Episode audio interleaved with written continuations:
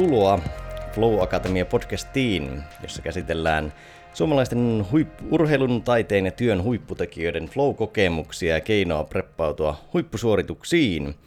Mä oon Jussi Venäläinen ja ollaan täällä isolla kirkolla coworking-tila Motorship of Workin mukavassa sohvahuoneessa Foodinin flow-kaakaot käsissä ja vastapäätä minua istuu filosofi, onnellisuutta ja sisäistä motivaatiota ja merkitystä tutkinut ja sarjakirjailijaksikin varmaan voisi kutsua filosofian akatemian valmentaja Frank Martela.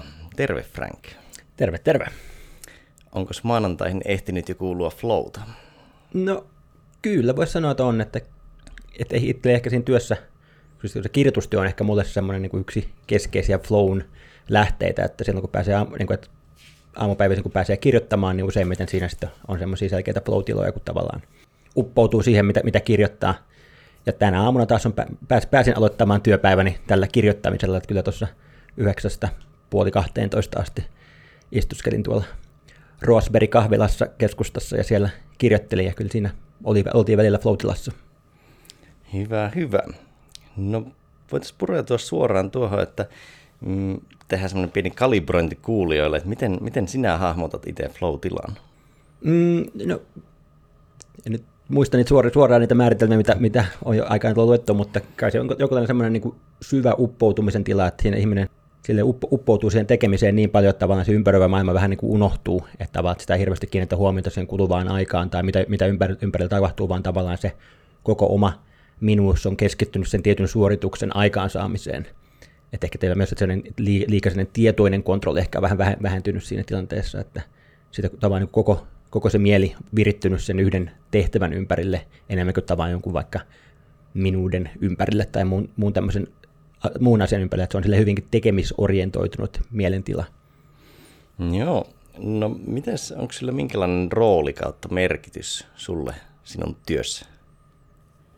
No on siinä varmaan sillä se jo, että kyllähän tosiaan se on semmoinen ehkä asia, joka tuottaa ihan niin tavalla, että toisaalta se on niin silleen, että sitä kautta varmaan saa niitä asioita aikaiseksi, että tavallaan kun pääsee semmoiseen tilaan, niin sitten huomaa, että niin tulee tekstiä tuotettua, että saa niin kuin yllättävän paljon aikaiseksi asioita.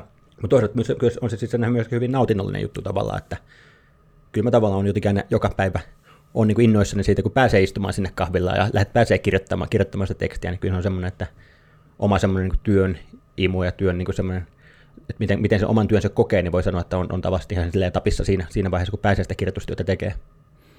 No onko sulla, tuli jo kahteen otteeseen kirjoittaminen, onko sulla muita, muita asioita, missä, minkä parissa pääset flow Mm, no joo, no sitten tietenkin varmaan, jos miettii niin harrastuspuolella tavallaan, tulee mieleen jotain niin urheiluhommia tavallaan, että on pelannut sali, salibendiä ja jalkapalloa pelannut niin ala, aladivari sarjoissa tavallaan melkein koko, käytännössä koko aikuis, aikuiselämä, niin, niin kyllä siellä tavallaan, niin kuin, että kyllä sekin on semmoinen selkeä flow lähde, kun siellä pääsee, pääsee pelaamaan, että usein huomaan tavallaan siinäkin sen, että tyyli, jos mä teen jalkapallosta tai salibändissä maalin, niin mä en välttämättä itse muista jälkeenpäin, että miten, miten, miten mä sen tein, että tavallaan, että viisi minuuttia sen jälkeen, kun joku kysyy, että niin, sä teet, miten se äskeinen maali tapahtui, niin ei nyt aina, mutta niin välillä oikeasti semmoinen ihan täysin niin blackout, ei niin kuin, tavallaan ei ole mitään muistikuvaa siitä, että miten se maali syntyy. Että sitä on ollut siinä tilanteessa jotenkin niin silleen niin kuin uppoutunut tilanteeseen, että se jotenkin siitä ei jäänyt mitään muistikuvaa, vaan että okei, maalit oli tehtyä, mutta tavallaan, että mikä siihen mm. johti ja mitä siinä oli tehtyä, niin se jää, jää sitten niin mysteeriksi, että joku kaveri joutuu kertomaan sen. No onko sitten, sä pidät aika paljon kumminkin puheita ja valmennuksia ja kiinautteja, niin tuleeko niissä? Mm, niissä ehkä usein ehkä vähän silleen, että enemmän ehkä itse tietoinen tavallaan, että kun, mm. on siinä, siinä lavalla, niin siinä on vähän niin kuin ehkä enemmän semmoinen niin kuin tietoisen mielen monitorointi päällä vähän eri tavalla kuin silleen, että kun sä kerkeät siellä pelkästään sen kirjoittamiseen tai jossain tuommoisessa urheilusuorituksessa tai muussa, että siinä vähän niin kuin enemmän silleen monitoroi sitä omaa olemusta ja niin kuin, että pitäisikö nyt puhua vähän hitaammin vai pitäis, pitäisikö käyttää tota esimerkkiä tässä vai vois, voisiko tällä yleisön kohdalla olla järkevämpi hypätä tuon homman yli ja keskittyykin tähän, kertoakin toi esimerkki tuolta. Että ei se, on sekin semmoinen niin keskittyneisyyden tila tietenkin, ja se on semmoinen latautunut, latautunut ja keskittynyt tila, mutta ei se ehkä niin ihan samalla tunnu semmoista silleen flow että siihen niin unohtaisi itsensä siinä tilanteessa. Niin, se ehkä riippuu myös sitä puheen sisällöstä paljon, että jos puhuu asia-asiaa, niin on paljon tietoisempi siitä, että miten se asia rakentuu, kun mm. taas sitten mä veikkaan, että joku motivaatiopuhuja voisi olla niin kuin hyvinkin paljon enemmän flowssa, sillä vaan virtaisi se asia. Tai jos joku kertoo vaikka jotain omaa elämäntarinaa, niin se vaan tulee. Niin on varmaan jo osittain myös että se, että kun sitä itse kun puhuu, niin sitä puhuu useimmiten tämmöisen, voisi sanoa niin kuin tieteellisenä asiantuntijana, niin sitten on tietysti vähän, vähän niin kuin velvollinen pitämään huolta, että ne omat pysyy silleen niin kuin sen tieteen mukaisena, että ei tule niin kuin heitettyä semmoisia tarinoita, jotka ei pidä paik- paikkansa, tai semmoisia faktoja, jotka tavallaan niin kuin, tulee heitettyä siinä tilanteessa flow, flowsta, flow-tilassa hatusta tavallaan. Et siinä mielessä tavallaan sekin ehkä tekee siitä, että, että sitä vähän tarkemmin monitoroista omaa puhetta. Että varmaan just semmoiset tilanteet, jos pitäisi puhua niin kuin omasta elämästä, ne pystyy helpommin pääsemään siinä puhetilanteessa myös siihen flow kun tavallaan ole samanlaista tarvetta niin kuin miettiä, että meneekö tämä nyt tämä varmasti oikein ja fakt, faktat on kunnossa.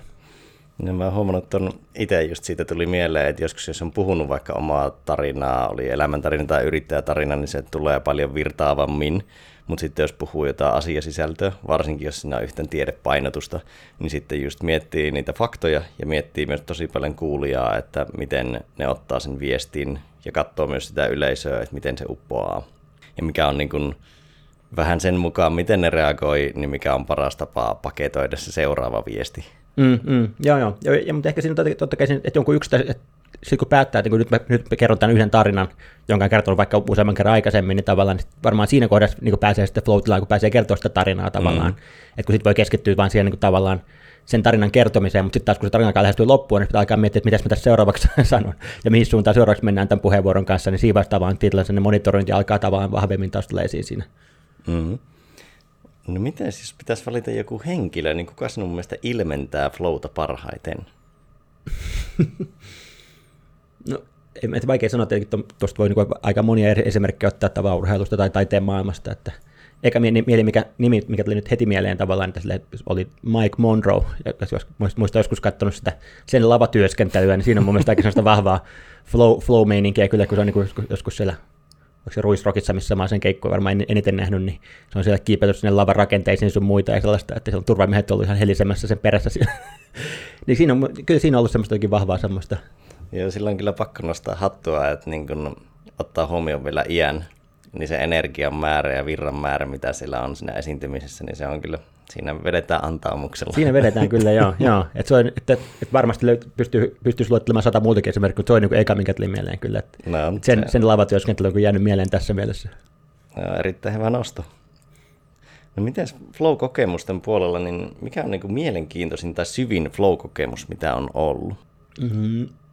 No ehkä yksi, mikä tulee mieleen, että se on nyt harrastuspuolelta, että, että laskettelu tulee jonkun verran, kun kanssa tehtyä kanssa vuosien varrella aika paljon, niin ehkä niin kumparen lasku on ollut mun mielestä semmoinen tapa, että kun laskee jotain kumpareikkoa, niin se on tavallaan semmoinen, missä pitää niin tavallaan keskittyä niin, niin kuin äärimmilleen tavallaan siihen, että koko ajan vaan niin sä että niin katsot sitä seuraavaa, seuraavaa kumpua ja laskettavaa, miten sä, miten sä niin etenet niitä kohti, niin ne on kyllä semmoisia tilanteita, jos tavallaan että on todellakin tavallaan, että kaikki muu unohtuu täysin tavallaan, ei pysty mihinkään muuhun keskittymään kuin siihen tavallaan seuraava, seuraavaan kumpareeseen ja miten sen ottaa vastaan. Niin, kun ne tulee niin nopeasti, se seuraava kumppari, että siinä ei paljon suunnitella. Joo, siinä, joo, siinä ei paljon pysty suunnittelemaan, siinä on, siinä on niin tavan kiinni siinä just, just siinä hetkessä, just siinä, niin kuin, että sä pystyt ne kaksi seuraavaa kumppareita katsoa, missä ne on, mutta sen pidemmällä sun, niin se, niin kuin, sun keski, mahdollisuus, mahdollisuus, ei ole mitään mahdollisuutta sen pidemmälle katsoa, kun sun pitää vain seurata, niin kuin, miettiä sun niin kuin, linjat niiden kahden suhteen. Niin se on kyllä ollut semmoinen, että, siis, että sille semmoiseen kun pääsee vetämään, niin on kyllä aika syvässä semmoista flow siinä kohdassa. Joo, se vähän, sinne, sinne tulee se, että se ympäristö pakottaa niin voimakkaasti verrattuna vaikka tietotyössä, niin ei ole ihan samanlaista riskiä esimerkiksi mm, läsnä. Mm. Tai jos niin laskee sileitä rinnettä tai tuommoista niin pu- puuterilunta, niin tavallaan siinäkin on tavallaan enemmän aikaa vähän niin kuin fiilistellä ja katsella vähän ympärille ja semmoista, kun siinä tavallaan mennään tietyllä tasoisella pinnalla. Että, siinä ei, että sekin on niin kuin nautinnollista totta kai, mutta siinä ei niin kuin samanlaista pakottavaa tarvetta keskittyä vaan juuri tähän, tähän hetkeen, ei ole silleen samalla lailla, koska siinä ei tavallaan ne, ne kummut ei tule siihen vastaan, johon pitäisi reagoida samalla lailla. Niin, ehkä samanlainen efekti voisi tulla sitten tuolla, just juttelin tuon lumilautailija Peetu Piirosen kanssa viime viikolla tästä, niin siitä takamaastossa, että kun vetää tuolla umpimetsässä, niin siellä sitten taas, niin vaikka siellä olisi helppojakin kohtia ja puuteria, niin se kumminkin kiinnittää huomiota aika paljon. Siellä on usein tavallaan aika yksin, että jossain lautailuparkissa, niin siellä on kymmeniä ihmisiä, mutta sitten jos sä vedät yksinään siellä takamaastossa, niin se voi olla semmoinen aika mm, tavallaan oma kupla, missä joo, siellä joo, laskee. Ja kyllä, kyllä se on sillänsä just tava, että sitten kun laskee tavallisessa rinteissä, niin se häiritsee että siellä on niin paljon muita ihmisiä, on pitää koko ajan tavallaan niin olla varuilla tavallaan se, että tekeekö mm. joku sun edellä jotain niin kuin yllättävää niin kuin tavallaan, että sä löydät ne ja miettiä, millä, millä, millä linjalla sä pääset tavallaan ihmisten ohitse menee siinä. Mutta sitten tavallaan sit, kun on siellä takamaastossa tai muissa paikoissa, missä on muita ihmisiä, niin totta kai siinä on niin mahdollisuus paljon syvemmin vaan keskittyä, että ei tarvitse miettiä niin niitä muita semmoisia häiriötekijöitä, vaan voi keskittyä vaan siihen oman, oman uran hakemiseen. No onko tuota jotain tapoja, joilla preppaat flowta tai huippusuorituksia ylipäätänsä? Niin jos voit kertoa vaikka jonkun esimerkin, olisi sitten vaikka joku tosi tärkeä valmennuspäivä tai vaikka tosi tärkeä kirjoituspäivä, niin miten sä preppaat sellaista? No kirjoituksen osalta voi sanoa vaan, että siinä yksi, mikä siinä vastaa, että sitä, se huippuluokan keskittyminen sitä ei pysty ylläpitämään hirveän pitkään. Se on niin kuin puhutaan muutamasta tunnista, mitä se pystyt vaan kirjoittamaan sille keskittyneesti. Sitä vaan, että sen, jo, sen on joutunut huomaamaan, että jos, jos on joku kirjoitusprojekti, että pitää saada jotain, että on pakko saada paljon tekstiä aikaiseksi, niin se ei auta tavallaan, että sä istut siinä koneen äärellä vaan jatkuvasti, vaan niin kuin tavallaan, että sun on pakko pitää, niin, niin kuin, että ne tauot on lopulta niin paras tapa niin kuin ylläpitää sitä omaa keskittyneisyyttä ja myös, että saa sitä, sitä kautta myös sitä aikaan, aikaansaavuutta. Siis tavallaan, että kirjoittaa sen pari-kolme tuntia, mitä niin kuin tulee sille luontevasti, ja sitten sit, kun tulee tavallaan sinne, että alkaa niin kokea, että nyt aika aivot vähän, aivot, aivot vähän niin tavallaan niin kuin väsyä ja ei pysty enää samalla keskittyä, alkaa tulee, teke, tulee sellaisia impulsseja että pitäisi katsoa, mitä Facebookissa tapahtuu, tai mi, mi, mitäs, mitäs, mitäs Helsingin Sanomia, onko siellä mitään uusia uutisotsikoita tai muuta, tai mitäs ne sähköpostit, mitä mun piti vastata, pitäisikö niihin tehdä jotain tavalla. Sitä huomaa tavalla, että se mieli niin kuin ei pysty enää fokusoimaan siihen tekemiseen, vaan alkaa koko ajan tulla niitä muita juttuja. Niin sitten siinä vaiheessa on niin järkevää pitää se joku tauko. Että sitten kun jos on oikeasti, oikeasti tarve, tarve, tarvetta iltapäivältä saada paljon niin kuin kirjoitusta aikaa, niin sitten mun niin pitää tyyli tähän niin kunnon no, niin kuin parinkymmenen minuutin nokoset tai muu tommonen, jossa niin kuin täysin niin kuin nollaa sen tilanteen. Että ilman sitä tavaa niin iltapäivällä ei läheskään samalla lailla saa tekstiä aikaiseksi. Että, että se on varmaan niin kuin kirjoitustyön osalta ehkä sen kesken juttu, että sitä, ei sitä lopulta pysty tekemään niin kuin pari-kolme tuntia sille keskittyneesti per päivä ilman, että ottaa välissä jotain nokosia tai muuta.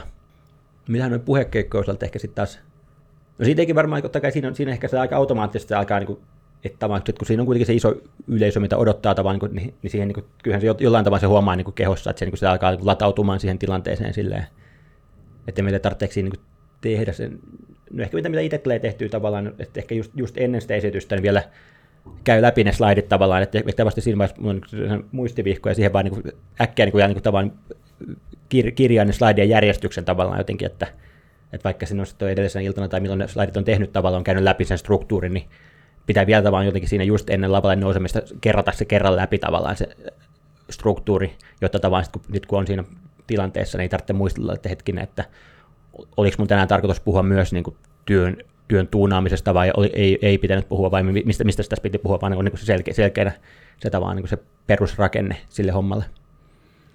Miten mä voisin palata tuohon kirjoitus työhön, niin teet sä tauotuksen niin, että sä tauotat sitten, kun iskee väsy tai aivot alkaa vähän niin sanotusti sumenemaan, vai onko sulla jotain tarkkaa rytmiä siihen? No, mulla ei kyllä tavasti ole sellaista tarkkaa, että, että ei ole sellaista tarkkaa rytmiä, että useimmiten tavallaan, että se peruskuvio on nyt tällä hetkellä se, että mun noin nuoremmat lapset on päivä, päiväkodissa, niin ne pitää sinne viedä, niin tavallaan, että viedä sinne niin kuin suunnilleen yhdeksän aikaa, ja sitten siitä, siitä sit siirryn kahvilaan kirjoittamaan.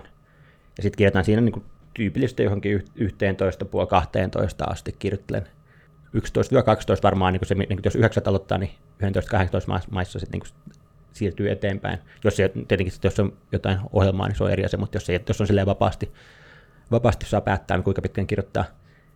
Et en mä sen, sen osat en tavallisesti tavallaan niin tee mitään semmoista tarkempaa tauotusta. Että sitten se lähinnä tulee käytyä ta, niin tauottua niin se, että käy jossain vessassa välissä. Et sitä ehkä no, tietyllä tavalla siinä mielessä tavalla, että mä sitten kun mä kirjoitan, mä usein juon paljon vettä, joka sitten on siitä hyvä, että se pakottaa sitä ottamaan sen orgaaninen tauko aina välillä tavan sen seurauksena. Ja mä mietin, että se on niin lopulta varmaan ihan hyvä tapa, että on niin ihan hyvä väli mm, nousta, mm. nousta siitä istumasta ja siirtyä eteenpäin. Joo, ja anna sitä jotkut ohjeista jopa, että olisi hyvä nousta puolen tunnin välein, joo, mikä joo. on aika tiheä tahti. Ja kyllä mäkin olen sitä väliin miettinyt, että se voisi olla järkevää. Mä en, niin kuin en, ole, en ole sitä implementoinut osaksi rutiinia, mutta kun tavat, kyllä mä olen tiedostanut, että se varmaan olisi järkevää. No miten sitten sanoit noista, että saatat ottaa iltapäivällä vaikka nokoset, niin onko sulla muita keinoja siihen, että jos on semmoinen ylitse pursuava, ei oikein hyvää suomennosta sanoa overwhelming, niin olo, niin onko sulla muita keinoja vetää se fokus takaisin? No kyllä varmaan tuossa keskittymisvaativassa hommassa varmaan se, kyllä se jonkunlainen lepotauko, niin kuin, että ei se ole nokos, että se, pitää, että se, että kävelee luonnossa tai pyörä, niin kun me usein on, useimmiten on pyörällä liikkeeltä vaan, niin pyöräilee paikasta toiseen, niin sekin pelkästään se, että kirjoittaa kaksi tuntia yhdessä paikassa ja sitten pyöräilee kymmenen minuuttia johonkin seuraavaan paikkaan, niin sitten se, että on ulkona ja li, lihakset liikkuu etilleen, niin sekin usein niin auttaa aika paljon siinä tavalla niin sen omassa. Mutta varmaan joo, kyllä se tärkein on tavallaan se, että joku tuommoinen niin tauko, tauko, että olisi sitten tavallaan niin liikkumista ulkona tai nokoset tai mitä tahansa siinä tekeekään, mutta että jonkunlainen semmoinen hetki, jossa tavallaan ajatukset on täysin muualle, ei tarvitse samalla keskittyä. Vielä voisin tuohon vähän pureutua, koska se on aina kiinnostavaa, miten ihmiset muodostaa tavallaan oma niin sanotun työskentelykuplan, niin jos sä meet vaikka sinne Roseberryn kahvilaan, niin miten, miten sä preppaat sitä, että sä voit keskittyä? Mitä asioita sä teet siinä ympärillä? Mm, no, otan tilan, tilaan sen latte kahvin, siihen ja istun alas. En mä, en mä tiedä, onko mun pitää semmoista hirveän tarkempaa muuta, että Kuuntelet sä musiikkia vai annat sä olla kahvila taustan? Kyllä mä annan sen kahvilla taustalla. Että kyllä mä jotenkin jostain tykkään niin kuin enemmän kirjoittaa siellä kahvilassa, missä on vähän taustasorinaa kuin se, että kirjoittaisi jossain niin kuin täysin hiljaisessa huoneessa. Että jostain syystä mulle se niin kuin, sopii paremmin se sopiva määrä tausta, taustasorinaa. Ja tietenkin joskus sattuu silleen, että vieressä pöytään tulee jotain niin tyyppejä, jotka puhuu jotain vähän liian kiinnostavia keskusteluja. mutta se on aika niin harvi, harvinaista, mutta joskus on ollut semmoisia, että jotkut joillekin jotain todella, todella diippiä keskustelua siinä käydessä, ja sitten sillä vaiheessa, että hetken nyt on vähän vaikea keskittyä, kun tekisi mieli kuunnella, mitä ne siinä puhuvat. Ja sekin riippuu tosi paljon kahvilasta, että joissain on vaikka tosi kaikuva akustiikka, mm. niin se voi tuntua häiritsevältä, mutta semmoinen niin taustasorina on tosi kiva. Mutta sitten se, että jos se alkaa tavallaan vähän niin kuin tunkemaan läpi vaikka se puhe, niin se mm, alkaa mm. mennä vaikeaksi. Että. Mutta ehkä tämä mä huomaan, että kyllä mä keskimäärin aika hyvä niin keskittymään, että kaikissa mahdollisissa tuommoisissa tilanteissa, että mä pystyn kirjoittamaan tavallaan jossain bussissa, niin kuin aamu, aamun ruuhkabussissa, vai jos mä saan sieltä istumapaikan, niin pystyn kyllä siinäkin kirjoittamaan hyvin, että se ei hirveästi häiritse, häiritse mun keskittymistä, että mä siinä bussissa tai mitään muuta, että, että jos siinä, siinä mielessä vaan on huomannut, että pystyy niin kuin, melkein, melkein missä vaan kirjoittamaan, että, niin kuin, että aika, aika isokin määrä kaikenlaista kohellusta ympärillä, niin se ei haittaa, haittaa hirveästi. Joka tietenkin kotiolous näkyy välillä siinä, että jos, niin kuin, jos lukee tyyli jotain Hesaria niin kuin aamiaspöydässä, niin sitten ei yhtään huomaa, mitä ympärillä tapahtuu. Siitä sitten saa huom- huomautuksia puolisolta tai lapsilta. No, sä oot kirjoittanut viimeisen kymmenen vuoden aikana aika paljon kirjoja, niin onko sulla kehittynyt siihen kirjan kirjoittamisrutiiniin, onko se tavallaan muuttunut tai oot sä hionut sitä minkä verran? Et nyt ainakin tulee esille se, että sä selkeästi otat sen tietyn blogin usein aamupäivisin, jos mahdollista, mutta onko sulla muita tapoja, mistä oot vaikka luopunut tai mitkä oot huomannut hyväksi? Mm, niin, no, joo, kyllä se varmaan siitä on tullut tietoisemmin, että että se aamupäivä on se parempi kirjoitusaika kuin iltapäivä ja sen seurauksena tavallaan sitä on tullut niin mustasukkaisemmaksi sen kalenterin suhteessa aamun, aamun osalta, että kyllä me, niin kuin ka- kaikki semmoiset niin tapaamiset ja muut, mihin pystyy vaikuttamaan, ja niin kuin tavallaan pistän aina iltapäivään sen takia, että pystyy aamupäivään niin varaamaan sille kirjoittamistyölle. Niin kyllä siinä, sen osalta on nykyään niin paljon tietoisempi siitä, ja sitä, sen seurauksena tavan paljon niin kuin, tavan tarkempi siitä, että se aamupäivä pysyy vapaana sille kirjoittamiselle. Mutta en tiedä, onko muuten silleen, niin niitä tapat, tapat ihan hirveästi muuttunut varmaan se tietokirjan niin kirjoittamiseen tavallaan, että miten, miten se itse prosessi menee, mutta tavallaan noin työtapojen osalta en usko, että, että millä se nyt 2000, suunnilleen 2008, milloin mä aloitin väitöskirjan tekemisen, niin kyllä siitä lähtien se, niin se että aamupäivällä kahvilaan kirjoittamaan on ollut se perusrutiini. Että joo, siitä lähtien tavallaan, tavallaan kirjoittaminen on ollut tavallaan se, tavallaan se päätyö, niin kyllä se koko ajan se perusrutiini on ollut se, että aamulla kahvilaan ja siellä sitten niin pari tuntia kirjoittamista. No, siinä on monta kahvilakäyntiä kertynyt. no joo, joo, joo. Ja muutamat kahvilat tullut varsin tutuksi siinä matkan varrella sitten. No miten sitten, jos on vähän niin kuin hankaluuksia, että vaikka kirjoittaminen ei meinaa sujua, niin mi- mitä sä teet silloin? Muuta kuin ehkä pidät tauon. Mm. No, no, joskus sitten pitäisi vaan tehdä se päätös, että nyt ei, nyt ei sitten kirjoittaa, että nyt tehdään jotain muuta sitten ja jätetään se kirjoittaminen seuraavalle päivälle tai jotain muuta. Että... Mutta sinänsä mä niin aika aika harvoin mulla on sellaisia tilanteita tavallaan, että varsinkaan jos, siinä, jos silloin aamupäiväisen pääsee kirjoittaa tavallaan, että en muista melkein, että koskaan semmoista niin valkoisen paperin kammoa tai semmoista, että tekstiä alkaisi tulla. Että kyllä se melkein, niin kun, sit, kun on, se, on se tila, niin on niin kuin, sit tavasti, tavasti sitä pääsee niin kuin homman kanssa eteenpäin. Entäs Mut, tilanne, että on pakko kirjoittaa tänään saada aikaiseksi ja sitten ei sujuu, niin onko sulla siihen työkalupakkia? No ehkä sitten silloin tulee ehkä tehtyä enemmän sellaista, niin miettiä, miten saisi virkistettyä mieltä tavat tekee ehkä enemmän semmoista tai vähän jotain jumppaliikkeitä tai juo jotain limpparia tai muuta tämmöistä tavaa, niin kuin saa jotenkin pidettyä itsensä hereillä, syö jotain karkkeja. Että ei mulla mitään niin semmoisia hirveän niin pit, pitkälle vietyjä juttuja tuohon oikeastaan ole, että, että sitä voisi varmaan tietoisen tietoisemmin niitä hommaa, mutta toistaiseksi mennyt aika tuommoisilla aika sellainen, miten voisi sanoa, helpo, helpoilla kikoilla tavalla ne, ne tilanteet sitten. Niin, se on unelmatila, jos se sujuu ja onnistuu, ja sullakin on kertynyt varmasti paljon rutiinia. Mm. Ja ehkä tuossa, mitä joskus itse tehnyt, varsinkin joskus kun oli jotain, vaikka gradun tekeminen joskus ei ollut itselle niin kiinnostavaa, niin sitten, tai mikä olisi joku toinen – jonkinlainen joku, vaikka joku laaja raportti, mikä on vähän puisevaa, on saattanut olla, niin sitten mä oon yrittänyt keskittyä siihen, että onko siellä jotain helpompia osioita, jotka sopis vaikka sen hetken vireystilaan tai keskittymiskykyyn, että mä pystyisin edistämään jotakin siinä, mutta en välttämättä sitä vaikka luovinta osiota. Joo, joo, joo. Eikö, tot, kyllä mä tuota, tuota, tuommoista tulee tehtyä tavallaan, että, sitä, niin kuin, että joskus, joskus huomaat, että okei, nyt ei vireystillä riitä, vaan tämän tämän tekstin tähän, tähän, tämän kohdan kirjoittamiseen, niin keskitytään nyt johonkin tavallaan faktojen tarkistakseen tuosta kohdasta tai muuta, muuta tuommoista. Että kyllä, niin joo, kyllä me, sitä tulee tehtyä tavallaan, että, että kun on tiettyjä asioita, mitä pitää edistää tavallaan suhteessa johonkin juttuun, niin, niin sitten jos vireystilä riitä tavallaan se, niin sen eniten keskittymistä vaativa homma edistämiseen, niin sitten miettii, niin kuin, että okei, tässä vireystilassa, jotta niin kuin te, niin on parempi sitten keskittyä tekemään näitä hommia, mitkä pystyy, pystyy niin kuin tässäkin vireystilassa tekemään. No, jos haluaisit kokea flowta jossain muussa kuin niin sanotusti sinun leipälajissa, niin kenen kanssa tekisit ja mitä? hmm. Mikähän voisi olla sitten, joku tanssiminen, joku tanssi voisi olla aika hauska, hauska.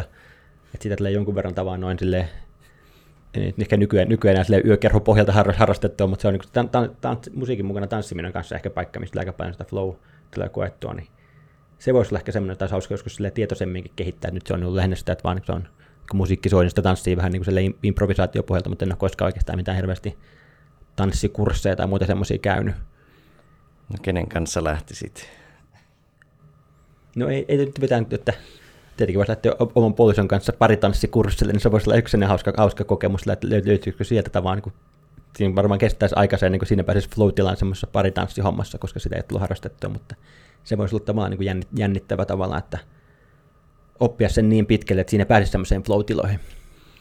Niin kyllä siinä usein, kun se oppimiskäyrä on alussa aika kova, oli sitten paritanssi tai yksilö, niin varsinkin kun siinä on toinen ihminen, niin se on tavallaan aika neuropuolen kuningaslajihan se tanssi on, kun siinä on luovuus mm, mm. ja keho ja sitten on se toisen ihmisen kanssa yhteys ja kaikki se, mm, niiden mm. yhdistelmä, niin sekin, että saa tavallaan toimimaan perusaskelkuviot ja pystyy vetämään parin minuutin tanssin, niin sekin voi olla aika paljon flow tuottavaa. Joo, joo, joo, joo. Ja se on ehkä se just, että, sitä, että niin yksin tanssimista tullut, tullut harrastettua niin musiikin tahdissa, niin kuin silleen, että se on ihan kiva, mutta että tuommoista pari, pari tanssia ei ole tullut oikeastaan koskaan herra harrastettu, niin se olisi hauska tavallaan jotenkin siinä päästä sen verran pitkälle, että siinä alkaa löytää se semmoisen yhteisen rytmiä, yhteisen semmoisen niin liikkumakielen, että osaisi tulkita toinen toisiaan ja sille mennä sen tilanteen mukana.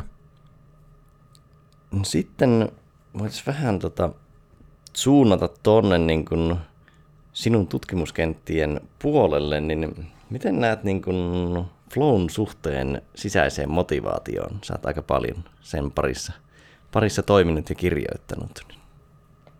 Mm, no siis kyllä tämä, että kun sisäisessä motivaatiossa voi tehdä niin jaottelun tavan semmoisen, niin kuin, niin kuin englanniksi puhutaan niin kuin että intrinsic ja integrated – jotka nyt voisi suomentaa vaikka sille, jotenkin sisäsyntyinen ja integroitunut tai mikä, niin että sisäsyntyinen motivaatio on se, että tekeminen itsessään on oma palkintonsa, ja se integrated ehkä enemmän tarkoittaa sitä, että mä koen, että tässä tekemisessä jotain sen verran arvokasta ja, arvokasta ja hyvää, että mä haluan olla mukana tekemässä sitä.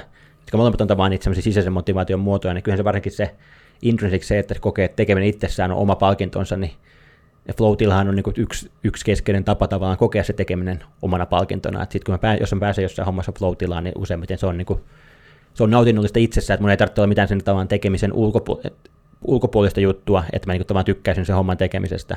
Että siis tyyli, että se kirjoittaminen, että totta kai mulla niin kuin, on kiva kirjoittaa, koska se on niin kuin, tavallaan, sillä saa asioita aikaiseksi ja tavallaan niin kuin, tällä hetkellä tavallaan myös tietysti mielessä sitä ansaitsee leipänsä kirjoittamalla, mutta tavallaan se kirjoittaminen itsessään, että mä että vaikka nyt vaan niin voittaisi lot- lotossa tai mitä tahansa, että ei tarvitsisi rahan vuoksi, rahan vuoksi tehdä mitään, niin siltikin mä haluaisin kirjoittaa, koska tavallaan se kirjoittaminen itsessään on nautinnollista, tai sitten se laskettelu on itsessään nautinnollista ja muuta, että kyllä sinänsä tavallaan voisi sanoa, että se on aika keskeinen, niin keskeisen sisäisen motivaation muoto on se, että joku tekeminen tuottaa niitä flow-tiloja, että tavallaan, että jos joku tekeminen tuottaa flow-tiloja, niin se on niin aika, sen seurauksena aika automaattisesti sisäisesti motivoivaa.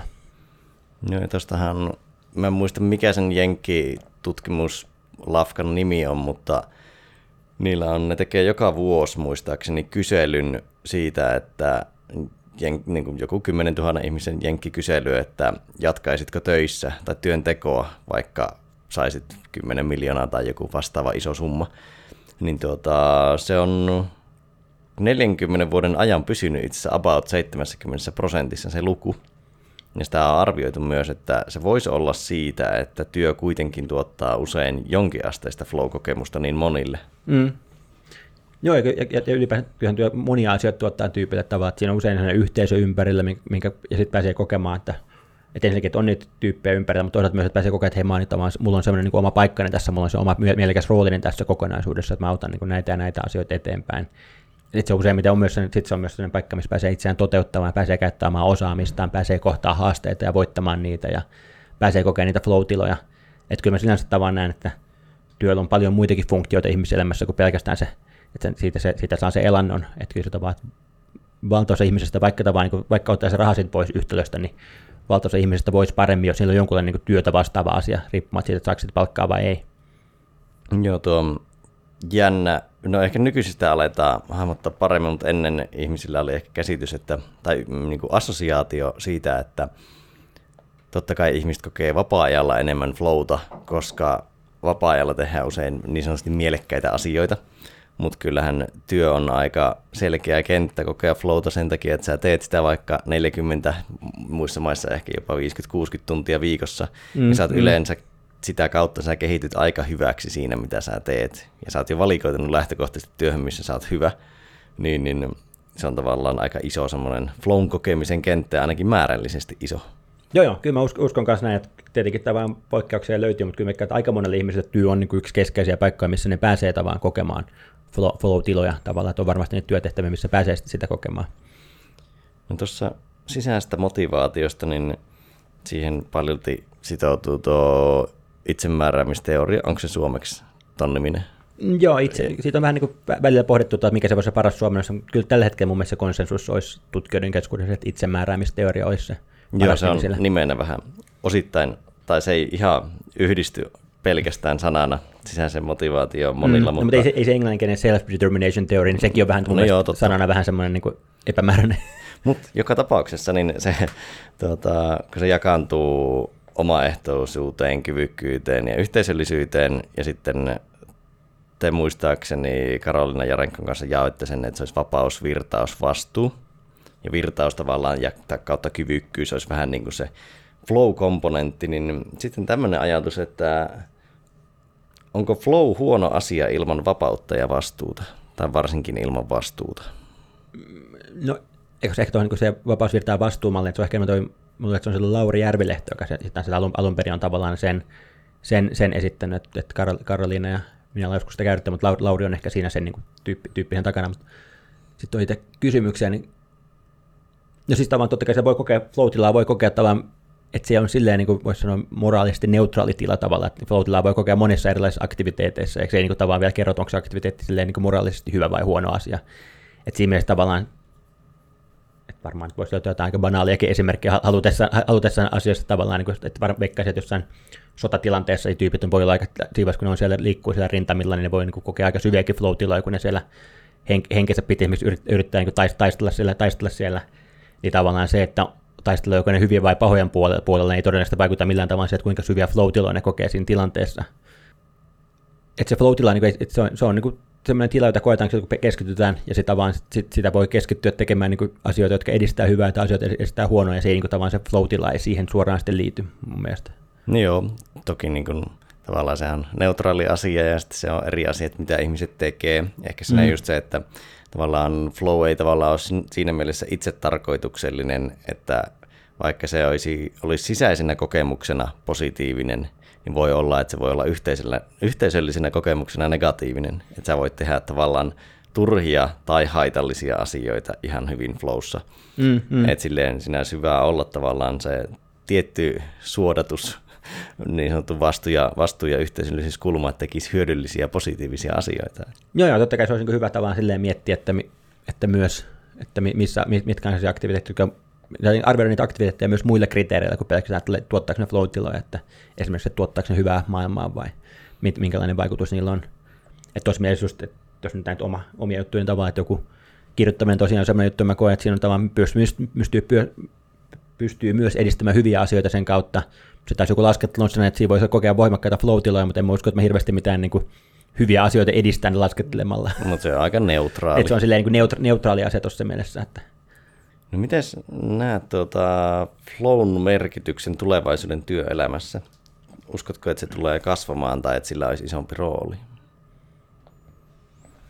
No ainakin siinä mielessä, että se on että ehkä sitä ei aina, aina tunnistettu sen merkitystä aika, aikaisemmin, että tavallaan, että ehkä se olisi hyvä, että tunnistettaisiin, että kuinka, että kuinka tärkeä semmoinen sisäisen motivaatio ja hyvinvoinnin muoto se on sen työelämän sisällä, että vaan, jos me pystytään niin tavallaan identifioimaan, että mitä missäkin työssä on niitä paikkoja, missä henkilöt kokee flow-tiloja, niin, niin niitä vahvistamalla pystyttäisiin vaan vahvistaa sekä sen tyyppiä niin omaa motivaatiota se hommaan, että niiden hyvinvointia, mutta myös sitä kautta myös sitä aikaansaamista, koska tämä niin useimmilla flow on semmoiset, että ne saa niitä asioita aikaiseksi. Niin siinä mielessä tämä tietoisempi suhtautuminen flow-tilaan voisi olla hyvinkin järkevää hyvinkin monissa työpaikoissa. Että miten luotaisiin sellaiset olosuhteet, jossa ihmisillä olisi mahdollisuus päästä siihen flow-tilaan, että esimerkiksi nykytyöelämästä leimennä jotkut sähköpostit, jotka häiritsevät ihmisten keskittymistä ja muuta, että miten pitäisi tuota se työ, että silloin kun sä kes- pääset, haluat keskittyä työhön, niin sulla on mahdollisuus keskittyä siihen, että jotkut häiriötekijät ei koko ajan vaan vie sun fokusta muualle. Joo, ja itse miettinyt paljon sitä kautta, että totta kai niin kuin yksilöllisesti ei voi niin sanotusti luvata tai ajatella, että aina pääsee flowhun, mutta jo flown edellytysten luonti on hyödyllistä. Jos sä vaikka vähennät keskeytyksiä, teet enemmän, keskityt vaikka yhteen asiaan, mietit, miten saada paremman vireystilan, mietit, miten tehdä töitä viisaammin, niin se luo flowlle edellytyksiä. Se ei niin sanotusti takaa flowta, mm. mutta kyllä se niin kuin, sillä on jo monia hyötyjä sekä niille organisaatioille että työntekijöille. Et sillä on tuottavuus, luovuus ja tavallaan ihan niin kuin inhimillisen kulman hyötyjä. Tuota kautta on tullut itse mietittyä sitä, että se on se ei taas ole tavallaan niin itse tarkoitus, mutta erittäin joo, positiivinen ja, asia, jos joo, joo, pääsee. Ja, ja, siinä mielessä se työ, myös se työnantajan kannattaisi aika paljon miettiä sitä hommaa, että, että jos mä oon esimiehenä tai ylimmässä johdossa jossain organisaatiossa, niin kannattaisi miettiä, että miten meidän organisaatio tukee sitä, että yksilöt pystyy tässä organisaatiossa kokemaan niitä flow-tiloja, että ollaanko rakennettu sellainen avokonttori, missä jatkuvasti on niin häiriötekijöitä, että ihmiset ei pysty keskittymään, vai ollaanko me tavallaan luotu sellaiset olosuhteet, jossa ihmisillä on mahdollisuus tavallaan keskittyä ja vaikka joku tavallaan sähköpostit tavallaan on jotenkin silleen, että ne, ne notifikaatiot on pois päältä ja sun muuta, että ollaanko me ohjastettu ihmisiä sillä tavalla, että niillä olisi, niillä olisi paremmat edellytykset siihen flow kokemiseen. Joo, se on aika mielenkiintoinen, että muutamissa organisaatioissa tai ainakin niiden niin kuin, toimipisteissä on otettu jopa käyttöön niin, että työntekijöiden palkkaus on ainakin osittain tai jopa täysin sidottu flow eli lasketaan flow-prosenttia, että montako prosenttia työajasta olit flowssa.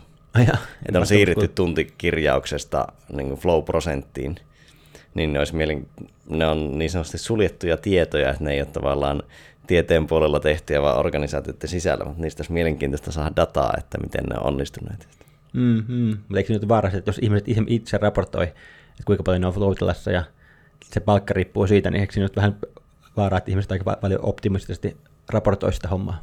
Niin joo, siinä on, onhan siinä tosi iso mittausongelma, koska ei ole vaikka mitään selkeää fysiologista mittaria, millä mm. voisi mitata, niin siinä on monta problematiikkaa. Aj- ajatus on hyvä, mutta toteutus voi vielä vähän olla uupuva, joo, koska eihän me vieläkään ymmärretä täysin floatilaa ja ylipäätänsä, niin, koska se liittyy niin paljon vaikka tietoisuuden toimintaan, niin me ei sitäkään hirveän hyvin ymmärretä. Niin sitä ei ole niin sanotusti dekoodattu vielä. Mutta tota, miten sinun mielestä voisi kasvattaa nykyistä työn merkityksellisyyttä tai merkityksellisyyden kokemusta työssä? No mä itse jotenkin näen, että se niin työn merkitys ja kokemus on aika paljon kyse niin kahdesta tekijästä. Toinen tekijä ehkä se, että kuinka paljon mä koen, että mun työllä on niin myönteistä vaikutusta ympäröivään maailmaan tai muihin ihmisiin. Eli tavallaan niin se työn impakti ja vaikutus on niin ehkä yksi keskeinen merkityksellinen komponentti, että että jos mä koen, että mun työ, niin kuin, eipä silloin nyt hirveästi väliä, että se tehty vai että ei maailma siitä muutu yhtään paremmaksi, niin mun niin työn merkityksen kokemus on alhaisempi kuin verrattuna silloin, jos mä koen, että hetken että pystyn tämän työn kautta niin kuin, merkittävästi parantamaan ihmiskunnan nykytilaa tai muuta.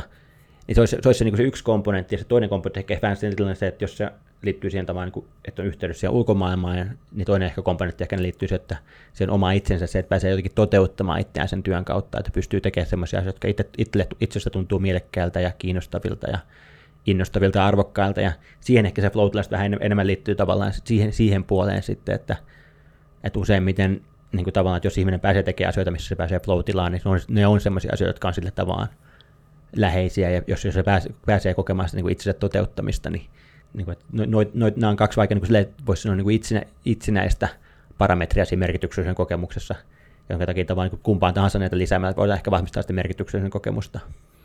No mitä mieltä siitä, kuinka hyvin työnantajat ja organisaatiot onnistuu vaikka sen työn impaktin ja vaikuttavuuden esiin tuomisessa työntekijöille nykyisellä? Mm, no siinä on aika isoja organisaatiokohtaisia eroja, voisi sanoa, että on organisaatiot, jotka on hyvinkin vahvasti sellaisia missio-orientoituneita, ja niistä vaan se, niin se näkyy kaikessa tavalla niiden toiminnassa, että hei, me halutaan tehdä tästä maailmasta parempi tällä, tällä, tällä, tällä, ja tällä tavalla, jolloin se tavallaan voi olla aika läpileikkaava juttu, että se, voi, se on se, että miksi ihmiset hakeutuu siihen organisaatioon, ja se on se, miksi ihmiset kokee, haluaa sitä työtä, työtä tehdä, ja miksi ne kokee sen työn merkitykselliseksi. Sitten on toisia organisaatioita, joissa on tavallaan hyvinkin kau- kaukaisempi tapa, että että sitä työtä tehdään, mutta ei siinä tavallaan, että se, niin tavallaan se, minkälainen missio tuntuu vähän sille päälle, jos semmoinen on, niin se on vähän sinne päälle liimattu oloinen, kun ei sen tavallaan tunnu mihinkään arjen, arjen valintoihin vaikuttava, vaan niin arjen valintoja tehdään vaan se semmoisen, että nyt pitäisi nyt tuottaa sitä osakkeenomistajasta niin sitä hyvä, hyvää tulosta, tulosta, tai muuten me saadaan kaikki potkut täältä tyyppisesti, niin ei se niin kuin, niin siinä, semmoisessa työssä se tavallaan välttämättä se työnantaja, niin kuin ei, ei se autakaan myöskään, myöskään sen temput, että se, että kirjoitetaan seinälle jotkut arvot tai kirjoitetaan seinälle joku missio, niin se ei niin kuin, tavallaan hirveästi, vaiku, niin kuin, hirveästi muuta se ihmisten merkityksen kokemusta, jos ei tavallaan niin se aidosti se organisaatio myös toteuta niitä arvoja, mitä sillä on. Joo, se on tosi vaikea, vaikka jos mennään oikeasti isoihin organisaatioihin, niin se työntekijä saattaa olla tosi kaukana sitä asiakkaasta. Mm, mm. Sen merkityksen, työn merkityksen ja vaikuttavuuden näkeminen voi olla aika farfetched tai aika kauas kurottava, niin siihen olisi monien organisaatioiden hyvä pistää vähän efforttia, että se ei ole vaan se päälle liimattu missio, vaan tuoda se näkyväksi ja tuoda mm-hmm. lähemmäs, koska silloin tavallaan paranee myös se toinen komponentti, mistä sanoit, se, että niin se, mm, kyllähän se ihminen voi sitten kokea myös enemmän sitä flowta, koska se kokee tavallaan tuntuvammin sen työn merkityksen suoraan. Joo, jokin, totta kai sitä voi, voi yrittää tehdä sillä, niin tuoda niitä asiakkaita tai kuka siitä, työstä, kuka siitä onkaan se työ, työstä hyötyy, niin tuoda niitä jotenkin lähemmäksi, että ihmiset, jotka niin kuin, tavallaan välttämättä tosi asiakasrajapinnassa töissä, niin pääsisivät näkemään, näkemään sitä hyvää, mitä me ollaan tavallaan tässä yhdessä saatu aikaiseksi.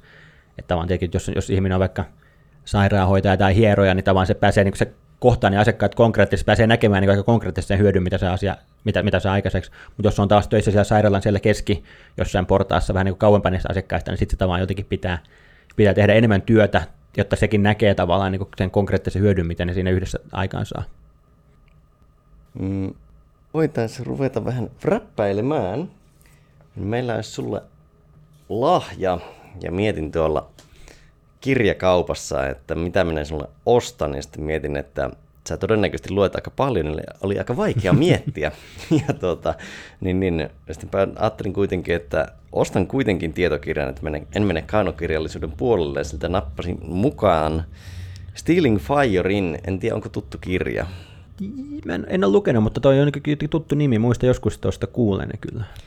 Joo, tuota, Tämä, on, tämä ei ole ihan niin kuin, tätä ei ihan voi täysin tieteellisellä filterillä lukea, mutta tota, koska siinä sisältää vähän esoteerisia spirituaalisia kulmia, mutta flow-tilan teemaa sivuava, ja tässä on mielenkiintoisia esimerkkejä esimerkiksi Navy Sealeista ja Piilaaksosta ja kumppaneista ja niiden flow-toteutuksista, ja ylipäätänsä ehkä vähän niin kuin puhutaan ekstaattisista praktiikoista, että miten ihmiset kokee, oli se sitten niin kuin hengitykseen tai substansseihin tai johonkin juhliin tai Burning Manin tai muuhun liittyvää. Ja sitten on myös tuommoista niin hedonistista kalenterointia, että kuinka vaikka flow-kokemuksia tai tämmöisiä peak experiences ei kannata olla liikaa, vaan että niitä pitäisi vaikka vuoden ajalle vähän suunnitella, että niitä ei koko ajan tuutata, okay, vaan että siellä on paljon semmoista tasapainottavaa ja rauhoittavaa ja meditointia ja muuta. Niin, niin tämä on mielestäni mielenkiintoinen paketti kaikesta tuosta. Okei, Steven Kotler okei. ja Jamie Wheelin. Joo, mähän viime syksynä oli just siellä Burning, Burning Manissa, että siellä, sielläkin tuli tätä samaa tematiikkaa pohdittua, että ihan mielellään, että voisi, tähän voisi tutustua kyllä tähän kirjaan. Joo, ja siis Jamie Wheelin ajatukset varsinkin, se on itse seuraan sitä ajattelijana aika paljon, niin sillä on mun mielestä aika hyvää etäisyyttä, vaikka no se puhuu esimerkiksi tästä Burning Manin kävijäkunnasta ja sitten ehkä semmoisesta, mm, no sillä on aika hyviä ajatuksia vaikka uushenkisyydestä, niin sanotusti uustietoisuudesta, semmoista niin kuin vähän neutraalimpaa ja välistä myös kriittisempää näkökulmaa, mutta siellä on, siellä on hyviä settejä. Joo. Sitten kuulijoille vielä loppukannustuksena. Kannattaa käydä flow-akatemia.fi, antaa palautetta, vierastoiveita, kirjautua Flow-kirjeen saajaksi. Oikeastaan ihan sama millä tavalla osallistut, niin osallistut tuommoisen Flow-paketin arvontaan, eli viikoittain arvotaan Foodinin Flow-kahvia, kaakaota ja suklaata. Ja vinkatkaa toki kaverille, joka voisi olla tästä jaksosta ja sisällöstä ja Frankin jutuista kiinnostunut. Kiitos paljon Frank ja kiitos kuulijoille. Joo, kiitos keskustelusta, kiitoksia myös tästä kirjasta. Ollos hyvä. Mut kuulemisiin ensi viikko.